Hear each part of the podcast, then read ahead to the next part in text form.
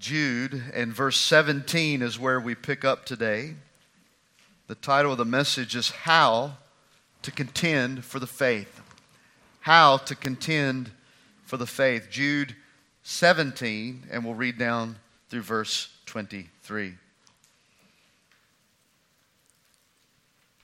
The scripture says, But you, beloved, remember the words which were spoken before by the apostles of our Lord Jesus Christ.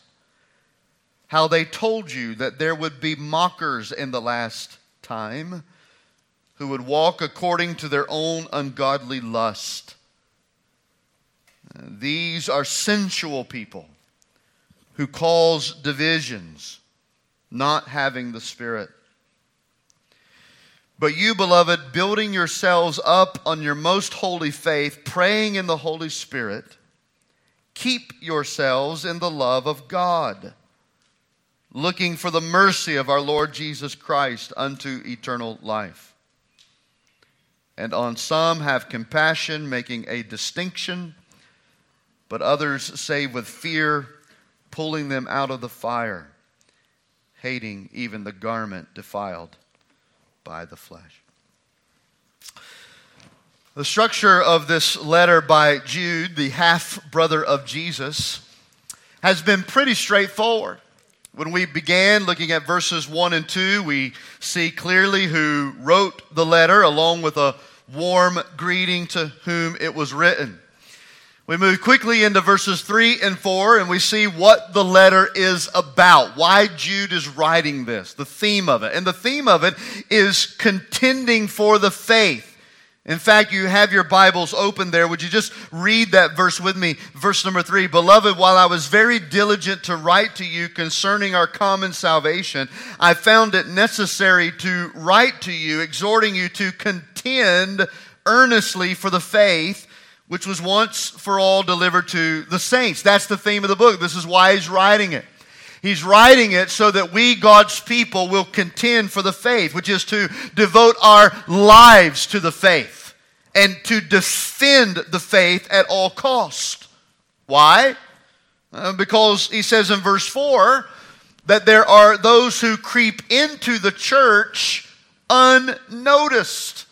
These people are unnoticed godly intruders. They are dangerous rebels. They are false teachers, and they creep into the church seeking to destroy and deny the essential truths of the faith. And then we move into verses 5 through 16, which is the lengthier portion of Jude that we have studied together. And in it, Jude gives us some examples of how this has happened before and how to spot it in the church today. So he talked about Israel and their unbelief.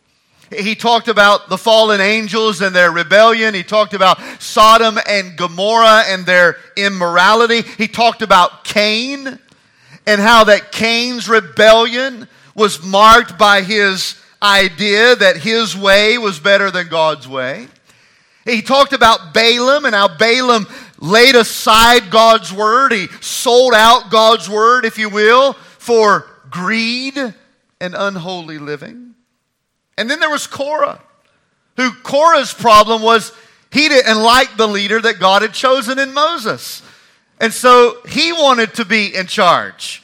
He wanted to lead the people of God. And so he shows us the rebellion of Korah. And Jude's purpose in all of this was to show us how that all of these people had rebelled against God's word. They had rebelled against God's authority. And as a result, severe judgment was poured out on all their ungodliness.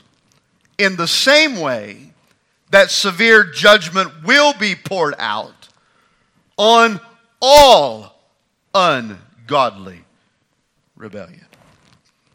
And that leads us into verse 17 and through verse 23, which is our text this morning.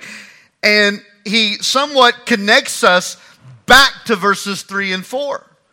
As Jude not only tells us to contend for the faith in verses 3 and 4, but now in verses 17 through 23, he tells us how to contend for the faith. how to contend for the faith. So he's given us these examples in verses 5 through 16. Verses 3 and 4, so he says, I want you to contend for the faith, devote your lives to the faith, defend the faith, because there's ungodly intruders, dangerous rebels, false teachers creeping into the big C church, little c church, and they're going to deny the truth of Jesus. They're going to try to destroy what you've been taught as the essential truths of the gospel. And here's how you are to do it. Here's how you are to contend for the faith that has been given to you. Now, it is very important, listen carefully, that we get the how to right. It is very important that we get the how to right. For often, those rallying the cry of contend for the faith, they do so in such an ugly and abrasive manner that it becomes an endless display of ineffective tirades. And these tirades are led by loud and forceful voices seeking to make themselves heard. But instead of successfully defeating error, they rudely repel a lot of people who can't get past their aggressive and unloving speeches. So it's not enough that we just rally the troops together and say, go out and contend for the faith. It's important that we know how God wants us to do this. You see, zeal is good. Zeal is good. But zeal is dangerously ungodly when it is fueled by pride, ignorance, and combativeness. It's so important that we understand that. As believers, whether it be in our family relationships, our church relationship, our social media endeavors, Zeal is good, but zeal is dangerously ungodly when it is fueled by pride, ignorance, and a spirit of combativeness. So, Jude's how to of contending for the faith is turned a little bit different than what we would think. In fact, instead of turning it outward, he turns it inward. In other words, the best way to contend for the faith is not to go and yell at everyone else about how wrong they are, how compromising they are, how foolish they are. Although the scripture is clear that there is a time and place for confrontation and expulsion. The Bible is very clear about that that when situations demand it, we need to be willing to stand up and confront the error and expel it out of our institutions. However, Jude says the best way, the best way to contend for the faith is to focus on your own relationship with Christ. On your own relationship with Christ. So let's look at the how too. There's, there's three things I want you to see in these verses 17 through 23. Here's the first one. He tells us in verses 17 through 19 that we need to remember what we've been taught. If we're going to contend for the faith in a faithful way, we got to remember what we've been taught. Look at it there in verse 17. But you, beloved, remember the words which were spoken before by the apostles of our Lord Jesus Christ. So he says, remember what you've been taught, specifically to things. We find them in verse 18.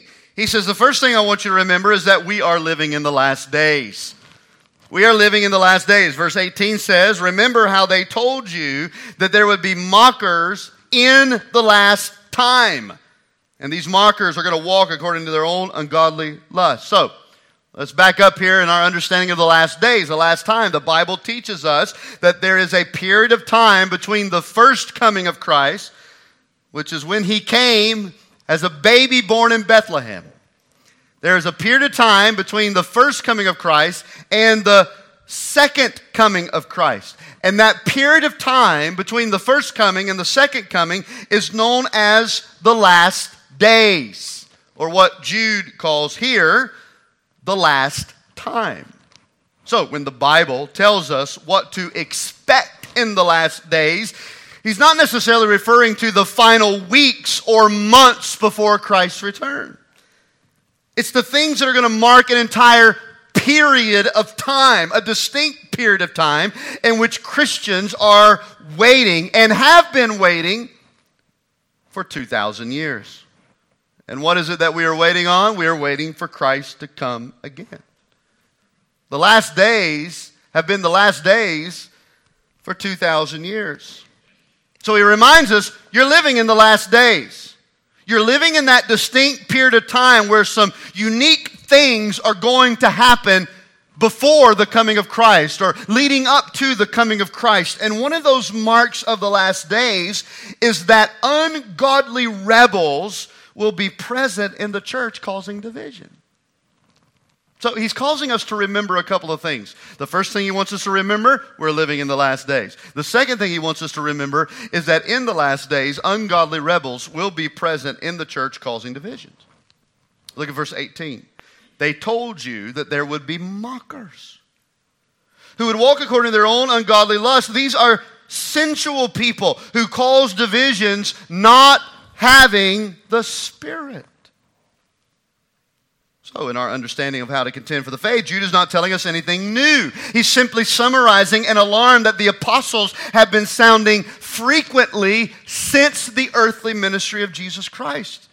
And that is false teachers ungodly intruders, dangerous rebels will be present in the church causing problems in the last days. Paul spoke about this in Acts chapter 20 when he said, I know this, that after my departure, savage wolves will come in among you, not sparing the flock. Also, they will arise from yourself. They're going to come from the outside they're going to come from the inside and they're going to rise up speaking perverse things against the gospel, perverse things against the essential truths of the faith. And their purpose is to draw people, draw away disciples after them. Paul, speaking of the apostles who warned us about these things, Paul warned us about this. Peter warned us about this. John warned this, warned us about this. Even Jesus himself. Even Jesus himself warned us about the Pharisees and the false prophets. And Jude is warning us again. So we cannot forget this. We cannot. We must remember at all times that in the last days there will be rebels causing division in the Lord's church. It's fascinating when you think about how he breaks this down in verse number 19. Look at these phrases for a moment. He says that these mockers, these rebels, they're going to cause divisions. Divisions. In the Greek, it's a, it's a present participle. That phrase calls division, which means they habitually cause problems. Okay? These are not isolated events. These are people who are always causing problems, always causing divisions. They are at the epicenter of disagreement and contention. Instead of being a source of unity, they are a source of hostility. They're not peacemakers. They're not bridge builders. They're community destroyers. They are always causing divisions. And why is this an ongoing characteristic about them? Look at the first phrase it's because they are sensual people.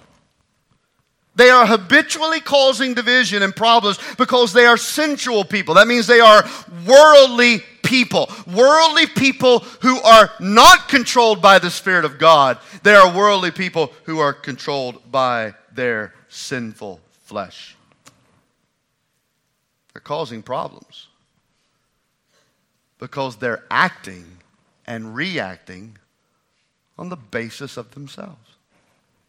I like J.B. Phillips' paraphrase of this. Listen to how he puts it. These are the men who split churches, for they are led by human emotions. It's a good way of putting it. Worldly, sensual people constantly cause division in the Lord's work because they are led by their own emotions. They are led by their own feelings. They are led by their flesh.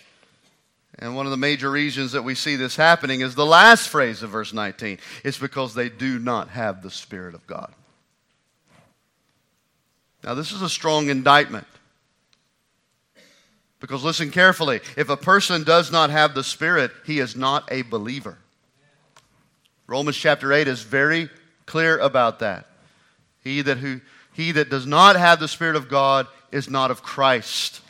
Is not of Christ. So the sad reality is that many in the church today who cause so much turmoil against God's people and His Word are those who are physically alive, but they are spiritually dead. I was talking to a friend of mine just this week, and we were doing some counseling and praying to God uh, together on behalf of his particular ministry, and just just a whole bunch of nonsense and mess and carnality and sin and a lot of Korah and Balaam and Cain going on. In fact, I told him, I said, What's happening, as you're telling me, is the book of Jude right there in your midst. And we both commented on the fact that the reason why so many churches and places of ministry are marked by these things is because, large in part, the people who sit in the pews week after week and even have united in membership are people who have never been born again by the Spirit of God. So they operate on the basis of the flesh, they think on the basis of the flesh. They respond on the basis of the flesh. Everything they do is controlled by their own self interest and emotions and not by the leading of God's Word and His Spirit. So He wants us to remember these things. Remember that in the last days, expect ungodly rebels to be present in the church, causing divisions. So we go back to the question how do we contend for the faith? Well, we first need to be reminded of what we've been taught. These are the last days, and in the last days, ungodly rebels in the church will cause an array of conflict. And that should not surprise us. Should not surprise us. Okay, here's the second thing he tells us to do as it relates to how to contend for the faith, and that is keep yourself in the love of God. Keep yourself in the love of God. That brings us to verses 20 and 21. And these verses are the climax of the letter. This is the anthem of Jude's sermon. Look at it, verse 20. But you, beloved, building yourselves up on your most holy faith, praying in the Holy Spirit, keep yourself in the love of God, looking for mercy, the mercy of our Lord Jesus Christ unto eternal life. Again, let's go back to the question How do we contend for the faith? Well, by keeping ourselves in the love of God. That's the answer. We contend for the faith by keeping ourselves in the love of God, keeping ourselves in the love of God. Well, Pastor, what about all those other things we are told to do in these verses? Just building yourself up, praying in the Spirit, looking for the mercy of Jesus. Well, it's a matter of Greek grammar. Because the word keep here is the only word that appears as an imperative. In other words, it's the only command that Jude actually gives in verses 20 and 21. The other things that he mentions are not commands, they are participles meaning that grammatically speaking, they are dependent on the imperative. And the imperative is the phrase, keep yourself. Keep yourself in the love of God. So, due to the grammar of the text, and this is how we interpret the Bible, we interpret the Bible in a historical grammatical context. It's not a full fledged allegory where we pull anything and everything out of it to make it say what we wanted to say. No, we need to interpret it the way that God gave it to us. Say what God said. And what God says here, due to the grammar of the text, is that in order to contend for the faith, we need to keep ourselves in the love of God. That's the command. That's the imperative. Keep yourself in the love of God. Now, this can potentially create some confusion because doesn't the scripture say that absolutely nothing can separate us as God's people from God's love? Well, yes, it does say that. God's love toward us is fixed. It is fixed, and nothing, listen to me carefully, absolutely nothing can change that. So there's two things to consider with this command to keep yourself in the love of God. And the first thing to consider is the possibility that you and I can position ourselves outside of the love of God. So, so, so here's what we need to understand be careful that you do not position yourself by disobedience outside the blessings of God's love. Be careful that you do not position yourself outside the blessings of God's love. That it's possible that by our ignoring of the Spirit, our disobedience to God's word, that we put ourselves outside of the blessings of His love and then invite painful chastisement into our lives. So be careful if you're going to keep yourself in the love of God, that you do not, by disobedience, by disobedience, position yourself outside of the blessings of His love. You'll never be positioned outside of His love but we can be positioned outside of the blessings of His love. Okay, here's the second thing that we need to consider. And that is, we need to be grounded. When he says, keep yourself in the love of God, keep yourself in the love of God, it means be grounded in your understanding of God's love for you. Be grounded in your understanding of God's love for you so that you can grow in your love for Him. We stand in front of the marriage altar and we say to one another, I will keep myself unto her as long as we both shall live. I am committing myself to be grounded in her love because of her love for me.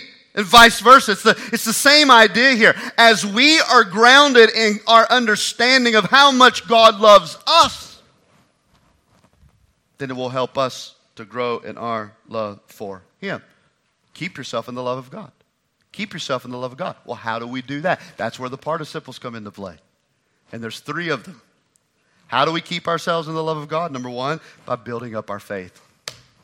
By building up our faith. Verse 20, building yourselves up on your most holy faith. In other words, you've come to faith in Christ. It's now time to build up your faith in Christ. It's time to build it up. This is immensely important. If indeed we are going to contend for the essential truths of the gospel. And there is no better way to do this than to spend more time studying God's word. Listen to me, church. Without the Bible, there is no building up of faith. You don't grow in your relationship with Christ outside of a commitment to spend time in His Word. Think of it. If we're going to be grounded in our understanding of God's love so that we can grow in our love for Him, then we need to know, study, and immerse ourselves in the love letter. Do you read your Bible?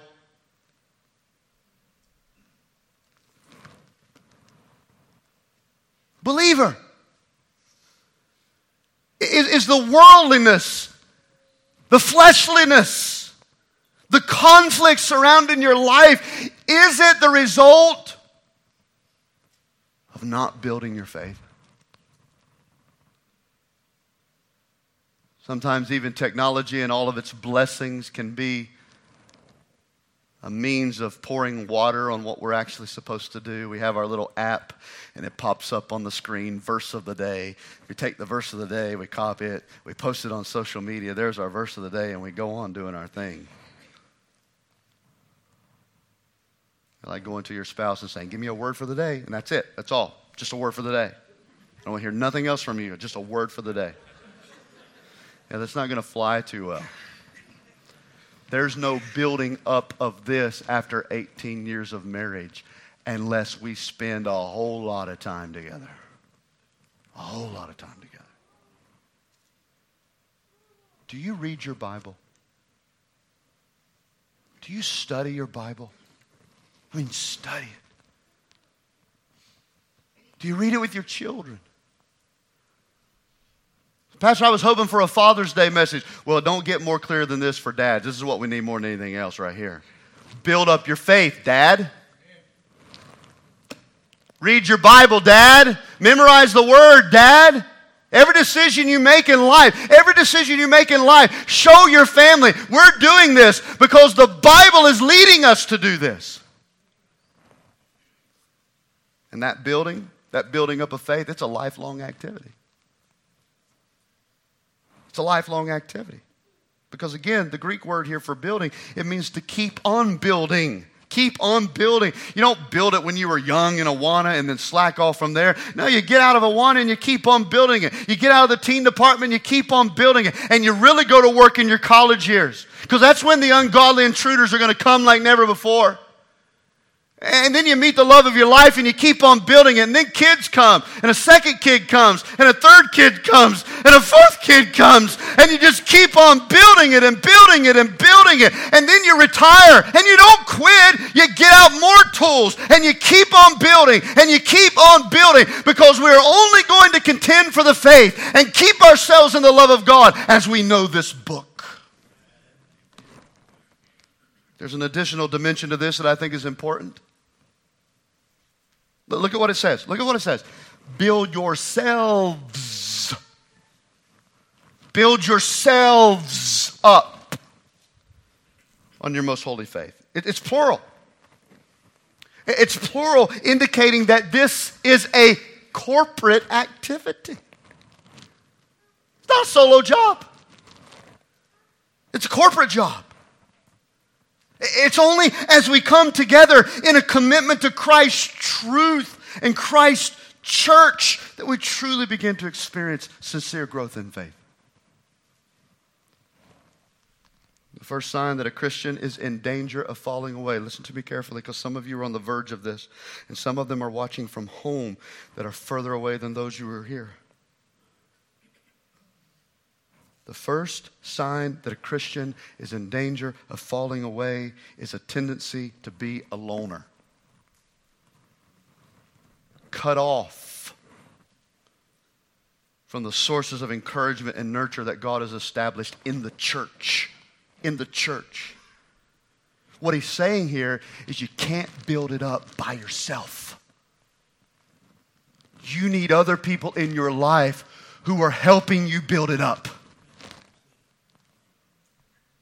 It's a sad reality that those who drift away from the church fellowship often fall into the arms of heretics and rebels. So, once again, we're reminded that a churchless Christian in the New Testament does not exist. It does not exist. And Jude warns us about the immense danger of trying to be a solo Christian. You need me, and I need you. And together we build each other up in the faith. Dick Lucas said it like this. I think it's so brilliant. Those British guys are brilliant. He's in heaven today. Dick Lucas said, A brick cannot be built into the building unless it's on the building site. Think about it, church family. Think about it. A brick cannot be built into the building unless it's on the building site. And what he's saying here is that to keep ourselves in the love of God, we have to build up our faith and we got to keep building up our faith. And we got to do it with one another in the fellowship of his glorious church. Amen? Amen. Build up your faith. That's how you keep yourself in the love of God. Secondly, pray in the Spirit. Pray in the Spirit. Very clear, verse 20. Praying in the Holy Spirit. That's the second participle. You say, Pastor, these things are so basic. Yes, because the main things are the plain things. And the plain things are the main things. Our efforts to contend for the faith are brought back to the basic routines of Christian discipline, building ourselves up in the Word and devoting ourselves to spirit filled prayer. Now, if you're like me, you find perhaps regular, consistent prayer a challenge. It's okay to admit that, isn't it? I'm admitting it to you. If you're like me, if you're like me, you find consistent, regular prayer a challenge because there's always something else I could be doing. Prayer forces us to wait. Prayer forces us to be still. Prayer forces us to be dependent. All of those things that our flesh and emotions fight against. Hudson Taylor, that great missionary to China, acknowledged that Bible reading and prayer was the hardest part of his missionary career. Here's what he said Satan will always find you something to do, even if it's only arranging a window blind. I've heard Lee Smith, one of our great leaders and elders here in the church, I've heard him say on many occasions if a headache will keep you out of a church, the devil will give you a headache.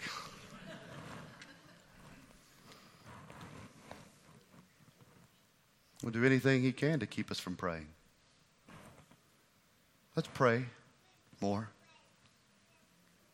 Let's pray more together. Let's pray more with our families. Let's dedicate more time to personal prayer throughout our day. No individual, no family, no church can successfully contend for the faith if we are not characterized by a prayerful dependence on the Lord. And then he says, number three, be looking and waiting for Jesus. So we're talking about how to keep ourselves in the love of God.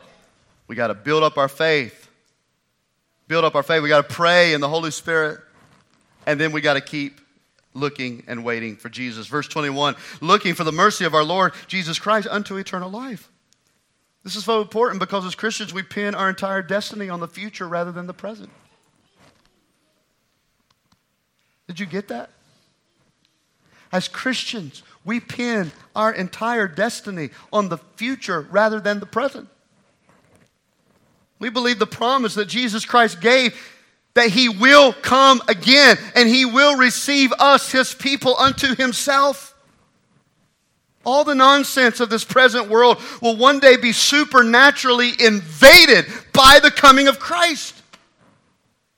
So, so to us who believe in Christ, for those who believe his word, look at me, the future is bright. You may go to the gas tank with a scowl on your face or a murmur in your heart. But the future is bright. The future is bright because we know at any moment, at any day, Jesus Christ will come again. The future is bright because we woke up this morning looking for Jesus. The future is bright because we're going to go to bed tonight waiting for Jesus. And it's that hope that compels us to keep ourselves in the love of God and contend for the faith that has been delivered us. Yet when we'd rather remain here, when we dread the return of Christ, it's then that our love for God will wane and our potential for being swallowed up by ungodly rebels and heretics will increase. This is how we keep ourselves in the love of God, that we can earnestly contend for the faith. Remember, it's not what we boycott,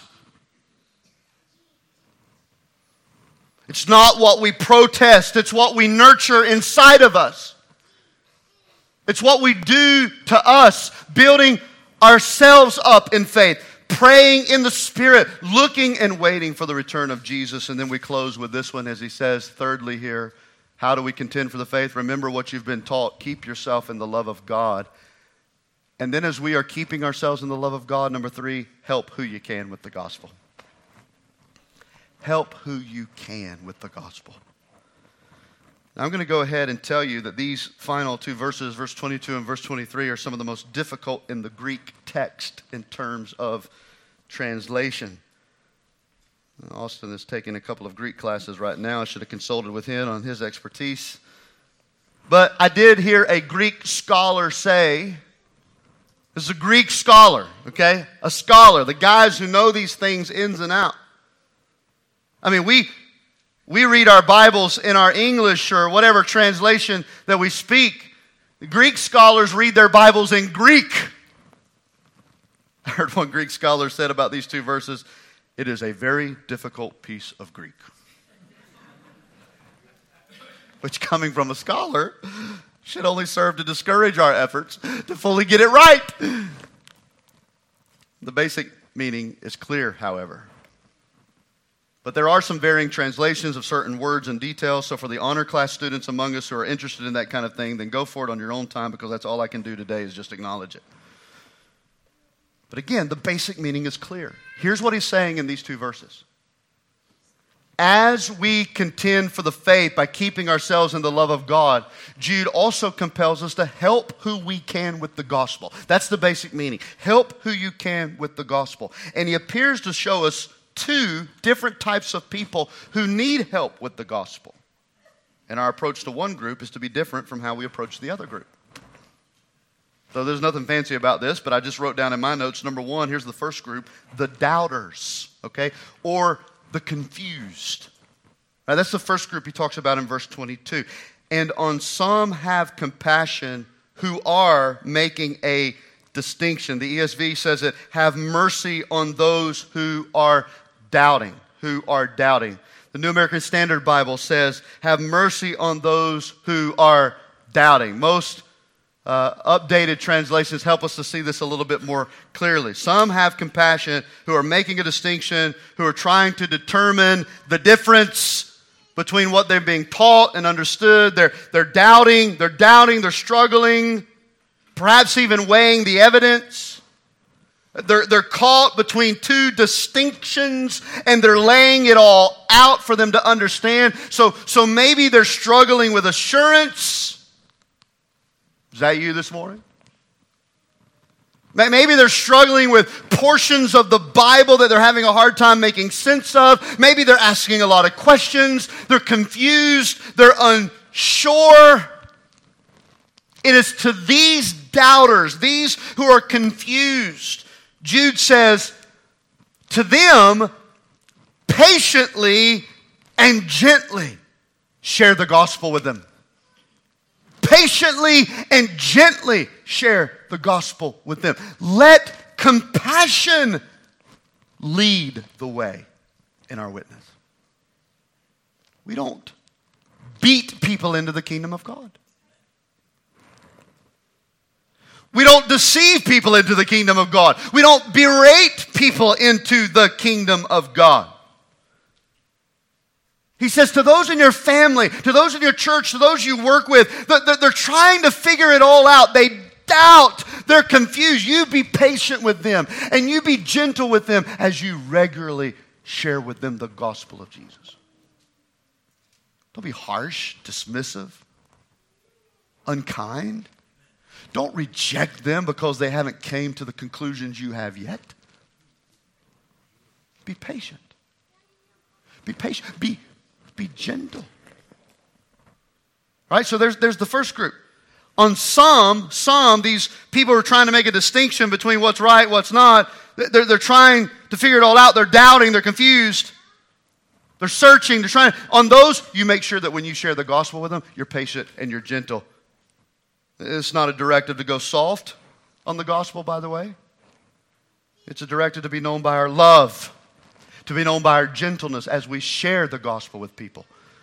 Paul said in Timothy, a servant of the Lord must not quarrel. He must be gentle. He must, in humility, correct those who are in opposition. For as he does, God perhaps will grant them repentance so that they may know the truth and that they may come to their senses and escape the snare of the devil. That's what we're praying for, isn't it? We are praying for that with your children, with your grandchildren, with those you work with, with your mom and dad. You're praying, you're praying that God would help them to come to faith in Him. And so, how do we do that? We got to share the gospel with them, but we got to share it the right way, patiently and gently. But then there's another group here I, I called the first group the doubters. I called the other group because I couldn't come up with anything else the others. the others. and, and for you early 2000s people, uh, the show Lost is the first thing that probably comes to mind, right? The others. or, or, or the endangered. Verse 23 But others save with fear, pulling them out of the fire, hating even the garment defiled by the flesh. So, so, what I believe Jude is saying here is that the second group, they're not doubting, they're on the verge of being damned. Perhaps in their minds, they're already convinced that the false teaching they've heard is true. Or maybe they've willfully rejected the invitation of the gospel over and over again, choosing their own sin over a life of grace in Christ. The picture of verse 23 is that they are so close to the fires of hell. If we could see how close they were, it would do something within us. It's as if they are already there. And as believers, he said, we need to see this about them again and again. And what is our response to be as we see this? Well, with courage and caution. We're to do what we can to pull them out of the fire with urgency in Christ. It's as if they're already there. It's as if they're already there. And as a brave hero firefighter would strap on his stuff and go into the flames and rescue who he can, that is the language that we're being given here. Courage and caution. Caution. I don't have time to get into the caution aspect of this, but he says we need to hate even the garment defiled by the flesh. He said, be careful that you don't get too close, in other words. Because sin and leaven has an easy way of rubbing off on us all. I don't have time to go there. But I do want you to know that it is estimated that 157,690 people die lost every day. Every day. 157,690 people die lost every day. Some of you think the biggest problem in the world right now is who's in the White House. Some of you think the biggest problem in the world right now is what's going on in foreign conflicts. Let me tell you what the biggest problem in the world is right now. It's the biggest problem in this room lostness. Lostness. People who have not put their faith in Jesus Christ is as if they are in the flames of hell as they sit here living and breathing. You know why your biggest problem is lostness? Because when you die, all your other problems go away. You got financial debt? Don't worry, when you die, it's gone. Got family issues? That's okay. When you die, you don't have to deal with it anymore. This policy, that policy, conflict in the world. Hey, every problem you have goes away when you die, except for your problem of lostness. That problem you take with you, and you take it with you forever. Your biggest problem today is lostness. And your only solution is the gospel of Jesus Christ. It's not about how good you can be. None of us are good enough. It's not about your intellect. It's not about getting things cleaned up in your life first. No, you come to Jesus and let Him do all of that for you. You put your faith in Christ and let Him cleanse you.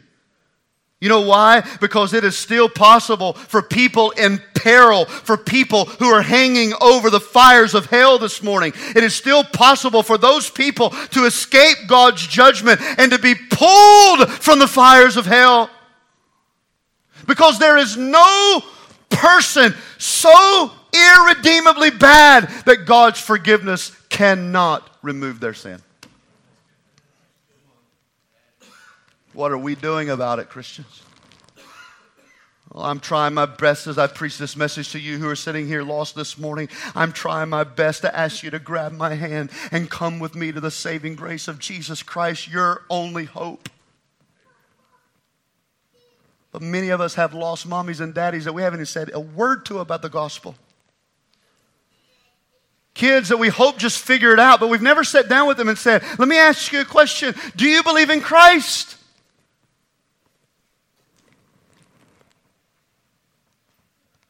We're going to contend for the faith. We have to help others know the gospel. That's the solution. Not how much we can boycott, not how much we can picket, not who we vote here and vote there. The solution is get the gospel out to the world before it's everlasting too late. Because if the gospel changed you, it can change anybody.